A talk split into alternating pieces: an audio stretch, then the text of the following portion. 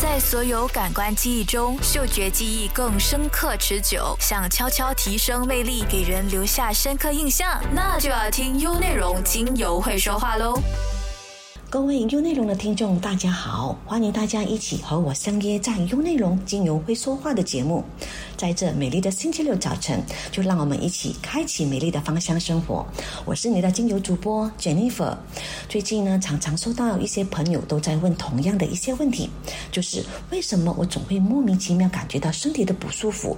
即使呢做了健康体检，那医生也证实我的身体没有任何的不妥，但是呢就会莫名其妙感觉一些不舒服的症状，又或者是总是会有莫名其妙的想要爱发脾气，那尤其是对孩子特别。也没有耐心，可是呢，发了一顿火之后，又觉得特别的自责、惭愧。其实这都是跟我们的情绪有很大的关系。那有些朋友也会问，为什么你给我朋友的用油方法，还有他的精油配方，跟你提供给我的配方和用油的方法都不一样呢？因为每一个人的状况呢都不一样，那当然使用精油的选择还有使用的方法，自然就有所不同。这也是为什么我需要根据客户的所属状况来调整用油的方式。所以今天呢，我就继续跟大家来分享精油，分享芳香生活。回到刚才的话题，那些莫名其妙的一些症状呢，绝对与我们的情绪脱不了关系。尤其是在这一两年疫情反反复复的缘故，大家呢都还是会感到莫名的恐慌，会莫名的有一种烦躁感，像是一种无形的焰火一样。就是控制不住自己，也不知道为何，就是呢想发火、难受、心情低落，或者是健康会出现一些无法解释的症状。一般情况，情绪的累积无法释放的时候，在身体上呢最容易表现在我们的消化系统。那所以，当我们心情烦躁或者压力的时候，我们都会发现我们常常呢都咽不下饭，又或者在紧张的时候呢就很容易感到腹泻，所以呢就会往厕所跑，又或者是便秘，那胸口。总是会有闷闷的感觉，或者呢，呼吸呢也总是非常的急促等等，这些症状都可能是我们的情绪在作怪。所以今天我们就跟大家来聊聊情绪的芳香调理。但是首先，我们必须先要了解什么是情绪。在我们的认知里，其实只要是生物呢，都会有情绪。而我们人类身为哺乳动物中情绪感表现力最强的高等生物，所以人类也因此情绪多样，而有更多的表达情感的方式，让我们的生活呢就变得更加丰富多彩。根据众多的心理学家，那情绪是对于一系列主观认知经验的通称，它是多种感觉、思想还有行为所综合所产生的心理和生理的状态。那最普遍、最通俗的情绪就有包括像喜怒哀惊恐爱等等。那也有一些比较细腻微妙的情绪，比如像妒忌、惭愧、羞耻。自豪等等，所以情绪常常和我们的心情、我们的性格、脾气、目的等的因素互相作用，它也可能受到荷尔蒙或者是神经传导物质所影响。重点是，任何一种情绪都会引发人们行动的动机。尽管一些情绪引发的行为看上去没有经过思考，但实际上，意识呢是产生情绪重要的一环。所以，人的情绪可以是天生或者是后天的因素的成分。所以，情绪也可以被分类为与生俱来的基本情绪和后天学习到的复杂情绪。所谓的基本情绪，它就是和原始人类生存有着息息相关的。那而复杂情绪呢，它就必须经过人与人之间的交流才能够学习到。因此呢，每个人所拥有的复杂情绪的数量和对情绪的定义都有不一样。而我们常说的情商，就是指情绪的商数，并非情感商数。关于情绪的真正含义，心理学家还有哲学家也已经辩论了百多年，所以呢各有各的观点，给出的定义呢也有所不同。但不同的是，大家的共识，情绪是伴随着我们的认知还有我们的意识过程所产生和对外界事物态度的一种体验，是我们的人脑对客观外界事物以及主体需求之间关系的反应，是以个体需要为中介的一种心理活动。情绪被定义为有二十种或更多以上的定义。那尽管它们各不相同，但都承认情绪是由以下三种成分所组成。首先，情绪它就涉及了身体的变化，而这些变化呢是情绪表达的一种形式。第二，就是情绪它涉及了有意识的体验。第三，情绪包含了认知的成分，那它涉及对外界事物的评判。由于情绪与情感表现表达机会的混浊，比如说爱情的满足感总是伴随着快乐，所以呢，情绪的定义中，情绪与情感的关系是重要辩论之一的重要议题。所以，情绪呢是指一系列的感觉，它无时无刻在影响着我们的生理、我们的心理，进而呢就影响我们的思想还有行为。情绪呢和我们的生理设计的变化、表达的行为和认知的经历是有息息相关的。情绪可以是我们的心跳、我们的呼吸，或者是荷尔蒙变化所引起的。它也可以是我们的认知评价事实和我们的目标差异带来的结果。那我们生活当中，我们常常就会将情绪进行好坏，或者是正负之分。我们习惯将开心的、快乐的、还愉悦等的作为好的情绪。我们并且呢，也希望一致这些好的情绪可以伴随我们左右，而将这些所谓的愤怒、压抑、难过、痛苦等归纳为负面的情。情绪，甚至呢，我们更希望，如果这些坏情绪呢都能够完全的消失，那每天我们就能够顺利开心的生活，那该有多好呀！老实说，没有人会喜欢坏情绪，但是无论是开心的、愉悦的，还是悲伤、生气、恐惧、焦虑的这些所谓的正面，或者是被定义为负面的坏情绪，几乎没有天是会在我们生活当中缺席的。这些情绪呢，它的感觉都是真实，并且呢。实实在在的存在，总是让人避之唯恐不及，并且呢，支配着我们的每一系列的这个日常活动。当人还是一种低等动物的时候，就会像其他动物一样，有某些情况出现，我们就会有相应的情绪出现。比如，有些人对蛇产生恐惧。一旦威胁出现，我们就会产生恐惧；当失去一些心爱的事物时，我们就会感到悲伤难过；当发现食物时，我们就会感到开心。这些情绪呢，就是推动我们去做某些行动的一些推动力。所有的人都希望每天过得开心愉悦的，所以呢，都不希望有恐惧或者是悲伤的时刻。而这类人呢，不希望出现的这些情绪，就变成为之为负面的情绪。可是，根据类似心理学家荣格大师说，如果我们的人生没有了悲伤与快乐之平衡，那么“快乐”这个词就会失去它真正的意义。他也说，其实啊，情绪本身是并没有好坏之分的，都是我们对人生的真实体验。相反的，情绪是我们人生生命中不可分割的一部分。我们的经验、记忆都必须有情绪的参与。每一份的情绪的出现都有它的意义和价值，不仅是指引我们的一个方向，同时它也可能是给我们一份力量，甚至呢，两者具备。可是情绪和情绪引发的行为却是两回事哦。那我们通常说生气发脾气都是不好的，其实这并不是生气或者是情绪本身出现问题。发脾气是情绪所引起的行为，可以通俗的说，生气是好的，但发脾气就是不好的。虽然事实上并没有说好与不好的那么简单，但这样似乎可以让大家更容易的理解。所以情绪本身并没有好坏之分，而是人们表达情绪的方式是有好与坏的区别。比如说，打骂的表达方式，它可能会给自己或者对方带来伤害。那情绪本身并没有好坏之分，而是就像人生里其他的事物一样，只是有或者是没有效果而已。我们试想想一下，如果你去到一个正在办丧事的朋友的家里，突然你想到一个笑话而大声的笑出来，你觉得你的朋友会怎样对你呢？那我们的情绪并不一定是会造成对他人的伤害，又或者是带来破坏力。相反的，情。绪的存在是为了我们更好的生活。人类进化到现在，它依然保存了这些喜。怒、哀、激这些基本的情绪，是不是也意味着这些情绪呢也有它的作用？你们是否也有这样的一个体会？当我们感到难过的时候，比如像刚才的例子，当我们失去一些很心爱的事物时，我们会感到悲伤难过。那如果在我们难过的时候，我们可以痛快的哭出来，反而呢感觉会好一些。那也可能因为悲伤，你会获得其他人的支持和关爱。当在遇到威胁出现时，比如说怕蛇的人，就会有害怕、恐惧，你就可以躲避危险，甚至因为你有厌恶的情绪，让你可以远离让你自己不舒服的人事。所以，负面的情绪也有增加的作用和它的价值。首先，情绪导向我们的行动，让我们的行动呢向某个目标而努力。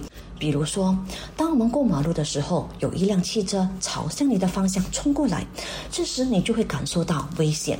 本能反应呢，就是你可能会先愣住一下，那脑海里呢就会出现：“我的天哪，怎么会有车冲过来呀？”但是这个过程当中，我们的大脑是飞速的旋转，我们该怎么办呢？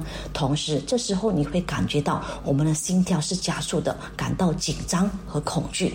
这种情绪其实就是指导你要快。快速的逃离危险，此时我们的身体所有的细胞都会跟着一个目标走，就是逃命。在心理学研究的领域发现，在哺乳动物的脑内有两百多个不同类型的神经元素，它们是无时无刻的在活动当中，它能迅速的捕捉到最敏感还有最细微的情绪状态，再将它转化为我们的情感。或者是用于我们的内心，或者通过表情、言行还有动作传达出来。而在大脑中能够影响我们情绪的神经传递物质就有多巴胺、五羟色胺、催产素、肾上腺素等等。在它们的作用下，因此呢，这时我们会感到紧张、恐惧。在对应这个急性突发而来的这个情绪的这个过程当中，我们会发现我们人体有各种的本能会出现，比如我们的肾上腺素会飙升，这时我们的心跳会加速，然后各种各样的细胞都在拼命的为你奔波着，这都是为我们逃命而做好准备。如果我们细心去分析以上的说法，那我们就很容易的领悟到，所有负面的情绪都是一份推动力，让我们的行动向某一个目标而努力。比如说，我们考试的。紧张让你会去努力复习，因为我们不希望考试结果带来不满意而影响到我们的心情。因此呢，我们就会有所行动，直到这些情绪不再出现。如果我们一直陷入在这种情绪的约束当中，我们就不能够发挥自己的能力。那相反，如果能把自己带离这种情绪，那将会转入另一种更有效用的这个情绪的状态当中，就是能力的表现。第二就是情绪可以使我们与人沟通，情绪能够引导我们与人进行言语上或者是非言语上的沟通。比如说，当我们生气的时候，我们的语调呢就会更加坚定、更加直烈，并且呢会更加直视对方的眼睛。同理，那我们也会通过情绪的表达来理解别人的感受。因此呢，我们可以把情绪分为让人愉悦的，就像爱。兴奋和快乐，和让人不愉悦的情绪，比如像焦虑、伤心或者是生气。但是我们不能说这些情绪是不好的情绪，每一种情绪就像一种送信人。都带着内心的信息来和我们沟通。有时候，一种情绪的出现，你没有听懂它带来的信息，又或者是干脆把它拒之门外，这种情绪就会一次一次反复的来敲门。而懂得管理情绪的人，就能够听懂每一种情绪背后的声音。所以能够更加从容的去应对。所以在关爱别人之前，记得先关爱自己。接下来，我们去好好的认识自己的各种情绪，学习如何在负向事件当中获得成长。情绪没有好坏之分，坏情绪也不一定是带来伤害，反而可能是来保护你的。每种情绪都有自己重要的作用，不同的情绪共同的作用，才组成一个完整的人格。你试着想想，如果我们走在马路上遇到一条蛇，却完全没有恐惧这种情绪跳出来提醒我们自我保护，你觉得将会发生什么呢？如果我们受到不公正的对待，却完全没有愤怒这种情绪出现来让我们保护自我的权益，那又会怎样呢？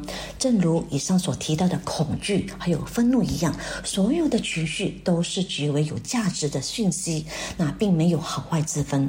我们接收到这些信息之后呢，可以采取行动，才是影响事件发展的关键。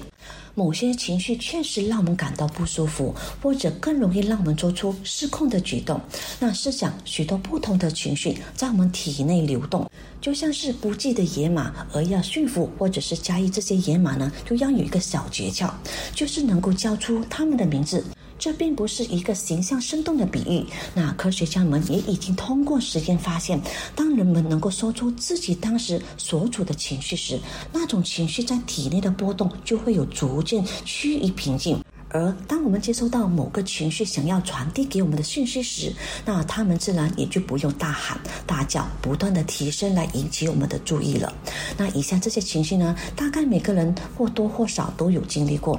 对于那些更有挑战性的情绪，你选择了拥抱他们，倾听他们的诉说，还是想要逃避或者赶走他们，忽略他们真正的价值，错过了他们带给你的宝贵信息呢？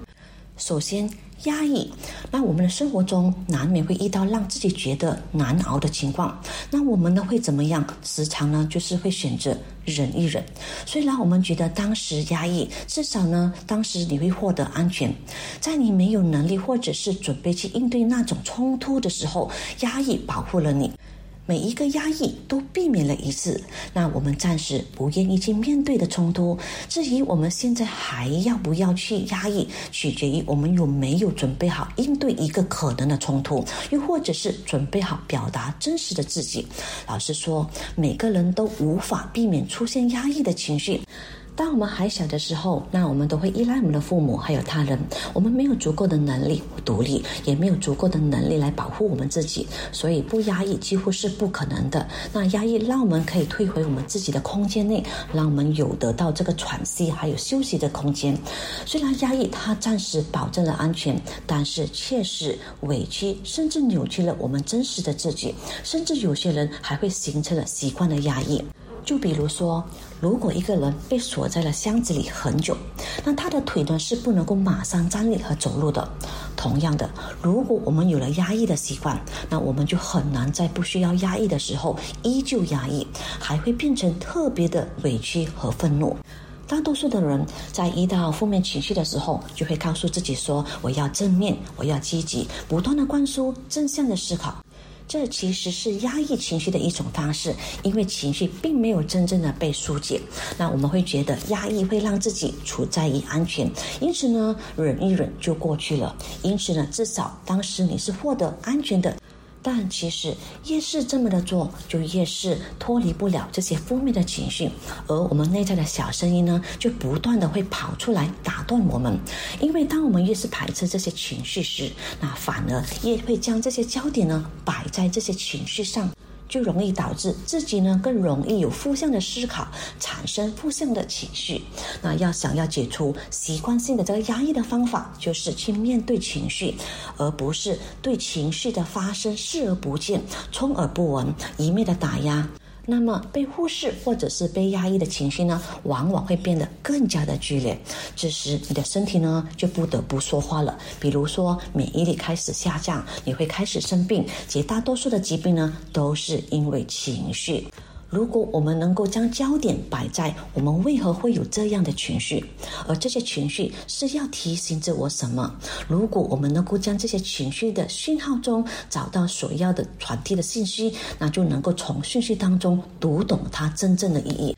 这将是开启自我察觉，察觉之后呢，才会可能觉醒的开始，而觉醒之后，可能就会采取行动，行动后才能够帮助我们再次突破成长的力量与方向。在自我察觉当中，我们可以透过过去我的童年那些不得不压抑的，然后呢，需要去明白和认知。而我现在已经成年了，我真的还需要这样吗？现在的我力量与能力比过去的自己大几十倍，我已经有能力去改变，有能力真实的表达自己了。如果我还愿意承受压抑，那也要接纳自己暂时就是这样的，不要自责和自我伤害。害怕压抑的习惯是客观存在的，解除任何一个习惯都需要时间与力量。这样一来，我们就可以更加认识自己，了解自己是怎么样的人，又或者是更加明白自己想要成为怎样的人。而我们呢，也能够与情绪共处，并可以接受和面对自己的样子。第二是愤怒。那说到愤怒，很多人会觉得可怕或者是抗拒。实际上，愤怒只是一个情绪而已，它和其他所有的情绪是一样的。会让你感到害怕的是，因为表达愤怒的这个人，他所附带其他破坏性的行为和能量。比如说，愤怒的表达，我很生气，这是愤怒；那摔东西、打人也是愤怒。由于承载愤怒的这个个体是否学会了合理的表达愤怒，而造成表达的方式的不同。但愤怒本身只是一种情绪，它并不是一定要暴力或者是极端的表达。愤怒里其实包含了力量和自尊，还有自重。当你不断的退缩或者是被侵犯界限时，你是很难不愤怒的。那其实愤怒的真相，它是力量，是我们改变的动力。比如很多你平时无力去做的事情，你懒得做的、不敢做的事情，当你在愤怒的时候，你可能会发现你平时不可以做的，但是在愤怒的时候你做到了。而且效率可能还很高。人类很多的作为和精彩，都是一怒之下、盛怒之下做出来的。但由于几乎没有学会如何正确的表达情绪，总是呢在压抑、压抑、再压抑之后呢，情绪无法控制了，才被逼爆发。所以愤怒呢，就成了暴力以及这个发泄的代言。但真正需要去解决的，并不是愤怒本身，而是不再压抑的这个愤怒。我们要去识别到，那我们的身体就像是一个容器，当情绪压抑或者是极端到一个地步的时候，就会像火山爆发一样失控。那学习在每一次情绪升起的时候，合理的表达真实的自己，合理的表达愤怒，而不是去压抑愤怒。压抑愤怒才会造成无法控制的后果和令人害怕的这个状况。那愤怒中温含的是力量，你怎样用这个力量？是你的选择。实际上，悲剧和这个灾祸不是因为愤怒而生，而是因为你的愤怒中的力量的偏差使用而生。那研究也表明，愤怒可以让我们在面临问题或者是障碍时向目标前进。它给我们力量去改变一个不能接受的情况，比如，当我们忍无可忍了，我们就会发飙，会去与人协商，那或者努力提高成绩来证明自己，做给对方看。而在生活中或者是工作中，经常会有一些容易易怒易暴、让人难以应对的。其实这样的人往往都是内心力量不足的人，他们企图用愤怒的力量去掌控周围的人事物。那如果不会成功，便会是。更加的愤怒，却不知道愤怒其实带来的力量呢，是用来改变自己的。那怎么用这个力量，就是你自己的选择。但这个力量呢，它是宝贵的资源，就像汽车的马达一样。第三。妒忌，那妒忌的情绪，它的正面呢，要告诉我们你真正内心想要的是什么，以及你到底是多想要。如果你能够稳住神，不去急于去排除这种不快，又或者是不急于去诋毁、诽谤、发现不满，而是能够对自己进行细细的观察，你就会发现自己的内心是有很多的饥饿，尤其是童年时完全无助的饥饿。因为妒忌是个体因为意识到别。也能拥有自己所缺乏的优势，是体验到的一种消极的感受。它的背后呢，通常都是由竞争还有攀比的心态。当与别人比较后，发现自己的才华、名利或者是权威和情境等等都不如别人，进而产生的羞耻、愤恨。埋怨等的复合情绪，甚至会产生敌意的心理状态，我们俗称为红眼病、吃醋、吃不到葡萄说葡萄酸等等。所以呢，妒忌本身是一种饥饿感，它不是来自于我们的肉体，而是来自于我们的精神层面。那补充精神的饥饿感，最好的方法就是先接纳自己，这里是有饥饿的，它是不足的。不要与别人比较，那我们回头去观察自己真正需要什么。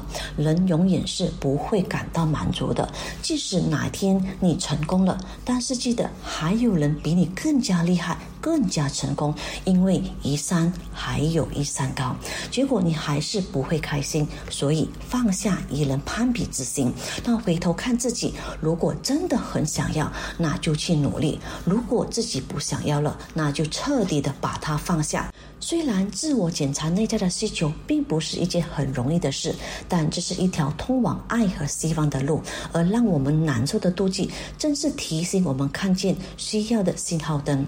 幸福不是外在的条件有多富裕，幸福是自己重新的选择。所以，活在当下最重要。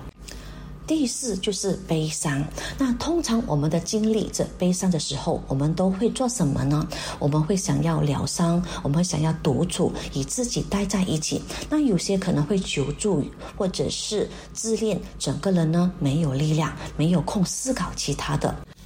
那很多人都不喜欢悲伤，但我们仔细的回忆一下，是不是每一次悲伤之后呢，我们的内在都会进行一次的蜕变以及升级？那我们会经由这些经验的悲伤，我们会变得越来越强韧，我们会变得越来越接纳，越来越成熟。所以，悲伤它是为了让你迎接喜悦做好准备。它虽然粗暴的扫除你屋子里的一切。其实它是让新的血液能够找到空间入住，但是要记得不要去劝说一个正在悲伤中的人尽快走出悲伤。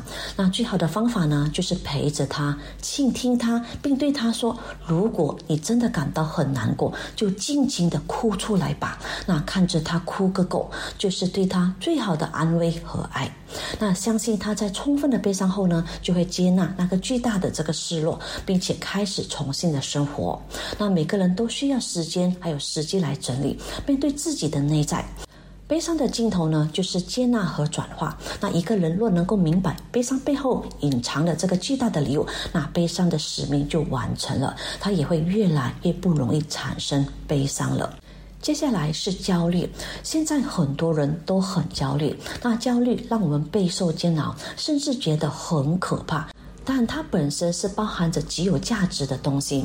那我们会觉得焦虑，让我们觉得很难受，是因为我们从来都没有在焦虑当中认真的去看看焦虑到底是想要带给我们什么样的信息。那如果我们能够在焦虑中安静下来，看着焦虑本身，那焦虑会告诉你哪里做错了，那里的界限出现了问题，那里应该停下来整理整理，而不要一个劲的去向前冲。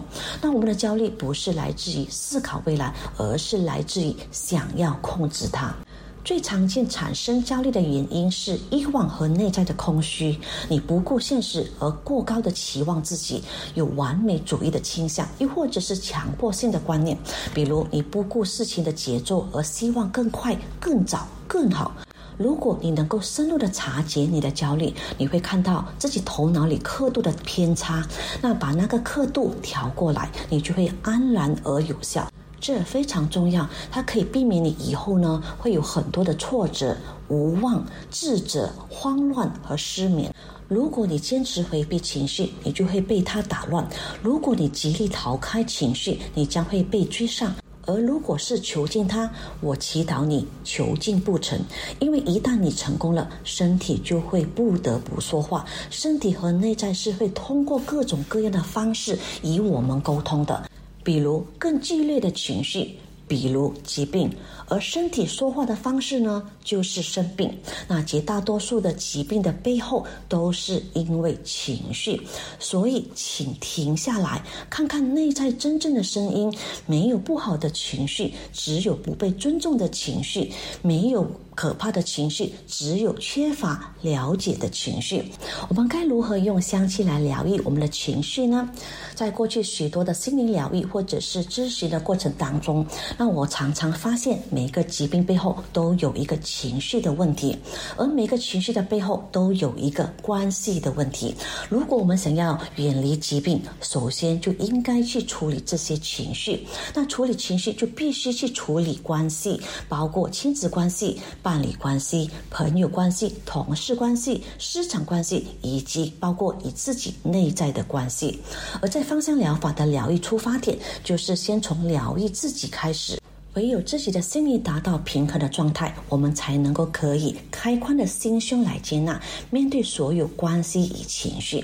那精油的配方也会针对每一个的情绪、顾客的状态去搭配不同的精油，和给予最佳的建议精油复方和使用的方法。在我们过去的节目当中，我也常常都有提到芳香疗法为何可以调整还有改善我们的情绪。我们应用芳香疗法为情绪减压的原理是，由于我们的嗅觉中枢以及我们记忆的中枢都分布在大脑相同的部位，因为嗅觉和记忆关联，也已经得到许多生理以及心理学家的研究。因此，当我们吸入香气时，这些香气的芳香分子呢，就会透过记忆中枢里所储存的记忆来刺激边缘系统，我们又称为是情绪头脑的作用。能愉悦于人的味道呢，就会下意识的引发情绪脑里所储存的正面情绪；而恶心难闻的气味就会引发消极负面的记忆或者是危险的讯号。芳香疗法的作用就是利用气味与情绪连接的关系，使特定的气味呢能够影响情绪，进而消解压力以及紧张。由于精油，它也可以与边缘系统建立直接的关联，那直接影响人的情绪和记忆。而不同的植物的香气会带给人们不同的情绪的感受，并且配合环境营造出不一样的氛围。我们从大自然的元素当中寻找治愈力量的植物，曾经的神秘能量被视为神圣而且是非常尊贵的自然恩物，所以芳疗更被称为是天然植物的采集。关于愤怒的芳香疗法配方，那我们都知道，愤怒生气的人都是要换位思考、同理对方，同时情绪需要冷静下来后，才可以更理性的思考和对应。而芳香精油就有这个纯新科的薄荷精油，那菊科的永久花精油、树脂类的乳香精油等等。那纯新科植物它的特质呢，就是有很好的适应能力，能够很快速的适应新环境。它是群居共生的植物，特别容易与其他植物融合，所以是很好的团队合作，有团队的精神，同时能够让人拥有同理心和理解他人，而并非只是关注自己的需求。而薄荷作为纯新科的代表植物，它的冰冷特质就具有提神醒脑的效果，它有助于冷却愤怒的情绪，让人能够冷静的思考。菊科植物呢，一般都是开着黄色的花。那黄色呢，给人阳光与希望的力量，特别具有疗愈的力量。那它的外表盛开的花，让人感觉到热情和温暖。但它的内在的本质呢，是清凉解毒的，属性是寒凉，所以呢，就代表着平静、和谐、陪伴。它特别适合疗愈复杂情绪所引起的身心问题。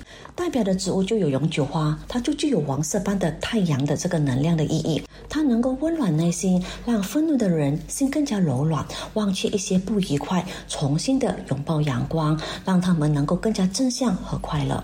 树脂类的精油，而树脂在植物扮演的角色呢，就是自我修复、运输养分，因此呢，它就能够协助我们自我疗愈，让我们走出伤痛，并且呢，还能够提供我们养分。而代表的植物精油就有乳香，它就象征着智慧，还有赋予同理心，给人平静的感受和冷静的思考。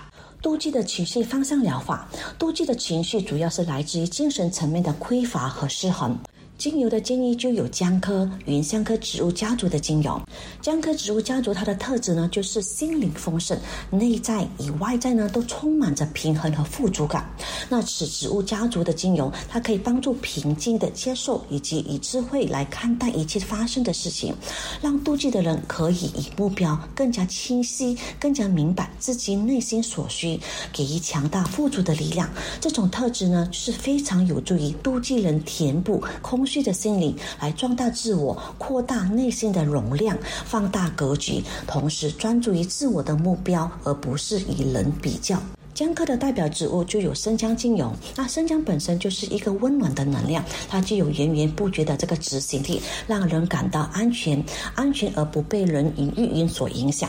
而芸香科植物呢，是喜欢生长在阳光充足的环境，因此呢，植物都拥有充沛的阳光、积极的能量，它可以扫除阴霾的情绪，同时也具有活力、乐观、知足、热情，还能够让人快速的恢复正面阳光的特质。帮助我们快速的忘记烦恼和负面的想法，同时呢，还能够填补内心空虚和不满足。鱼香科的代表精油具有包括甜橙、葡萄柚、柠檬、莱姆和佛手柑精油等等。除此之外，具有强大稳定安全感的岩兰草精油也非常适合内在缺乏安全感的人。那同时也属于根部精油。特性呢，就是负责吸收生存所需要的养分、水分和将植物牢牢地稳固在地面上。它也代表着谦卑、坚定、可靠、不自私，帮助我们看见事情的两面性，提供更开广的心胸，来有助于内心的踏实感。悲伤的人就需要学习如何更爱自己，强化沟通表达，勇敢的拿回人生的主导权。而香气的疗愈配方建议就包括伞形科、柠檬马鞭草科，或者是善于沟通的桃青两科植物等等。而伞形科植物大部分它的外表给人虽然感觉脆弱，但是呢却拥有非常强大的生命力。那生命的本质就是具有耐力以及强韧的生命力。它外柔内刚，非常适合帮助这些。委屈而悲伤的性格，而代表的植物就有甜茴香精油。那它的植物花语就是力量卓越。代表着强大的生命力与适应力，那内在的刚毅强韧，帮助我们勇敢的面对挑战，掌握人生的自主权。柠檬马鞭草科呢，它是充满野性的，它就像傻大姐一样，那傻中带有一股自信、冲劲和热情，它非常适合没有自信和不敢表达自我想法，甚至呢有受害者情节的人。尼姆马鞭草植物的花语呢，就是期待和正义，那让我们勇敢为不公不义发声，对未来呢能够保持希望。那另一款具有强大自信力量的精油就是茉莉精油，它代表着是精油之王，让你拥有王子之风的自信、魅力和能力，让你不用委曲求全，勇敢的主导自己的自主权，并热情的可以活在当下。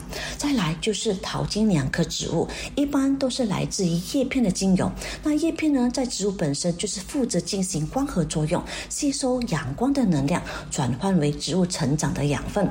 它就代表着慷慨大方、充满朝气、恢复活力，帮助人看到自己的价值，不再以受害者的态度来面对人际相处。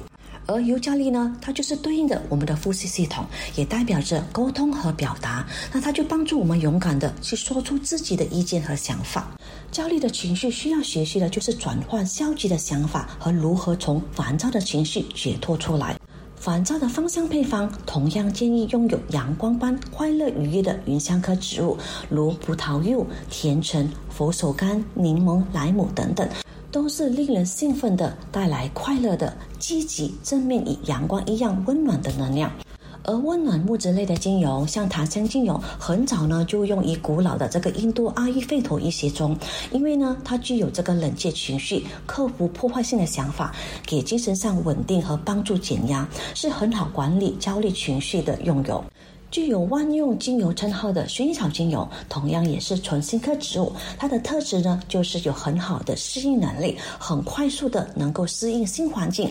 它带有落实与安定，同时能够让人拥有同理心和理解他人。它的精油当中含有非常高含量的脂类芳香植物物质，是具有很好安抚情绪、缓解压力、焦虑不安的情绪，同时更有安宁睡眠，让整体感觉会更好。同时，纯新科植物的马玉兰、快乐鼠尾草，它也是以镇静特性闻名。那就像薰衣草一样，都是能够帮助改善焦虑不安的情绪的很好用油。应用芳香疗法作为情绪减压的方式方法呢？我们可以采用多种形式的芳香疗法来为情绪减压。比如，我们可以将复方精油添加到精油的扩香器当中来扩香，或者是芳香精油稀释后呢，喷洒在周围的空气当中，或者是将精油滴入棉球或者是手心上直接嗅吸。你还可以将精油添加到精油首饰或者是个人的吸入器当中。以便方便随身携带，那或者在旅途当中轻松使用，又或者是用芳香精油与植物基底油混合后按摩身体，或者是用于泡澡等等。应用芳香疗法为情绪减压的优势是，由于精油是一种有机的成分，因此呢具有调节、综合以及平衡作用。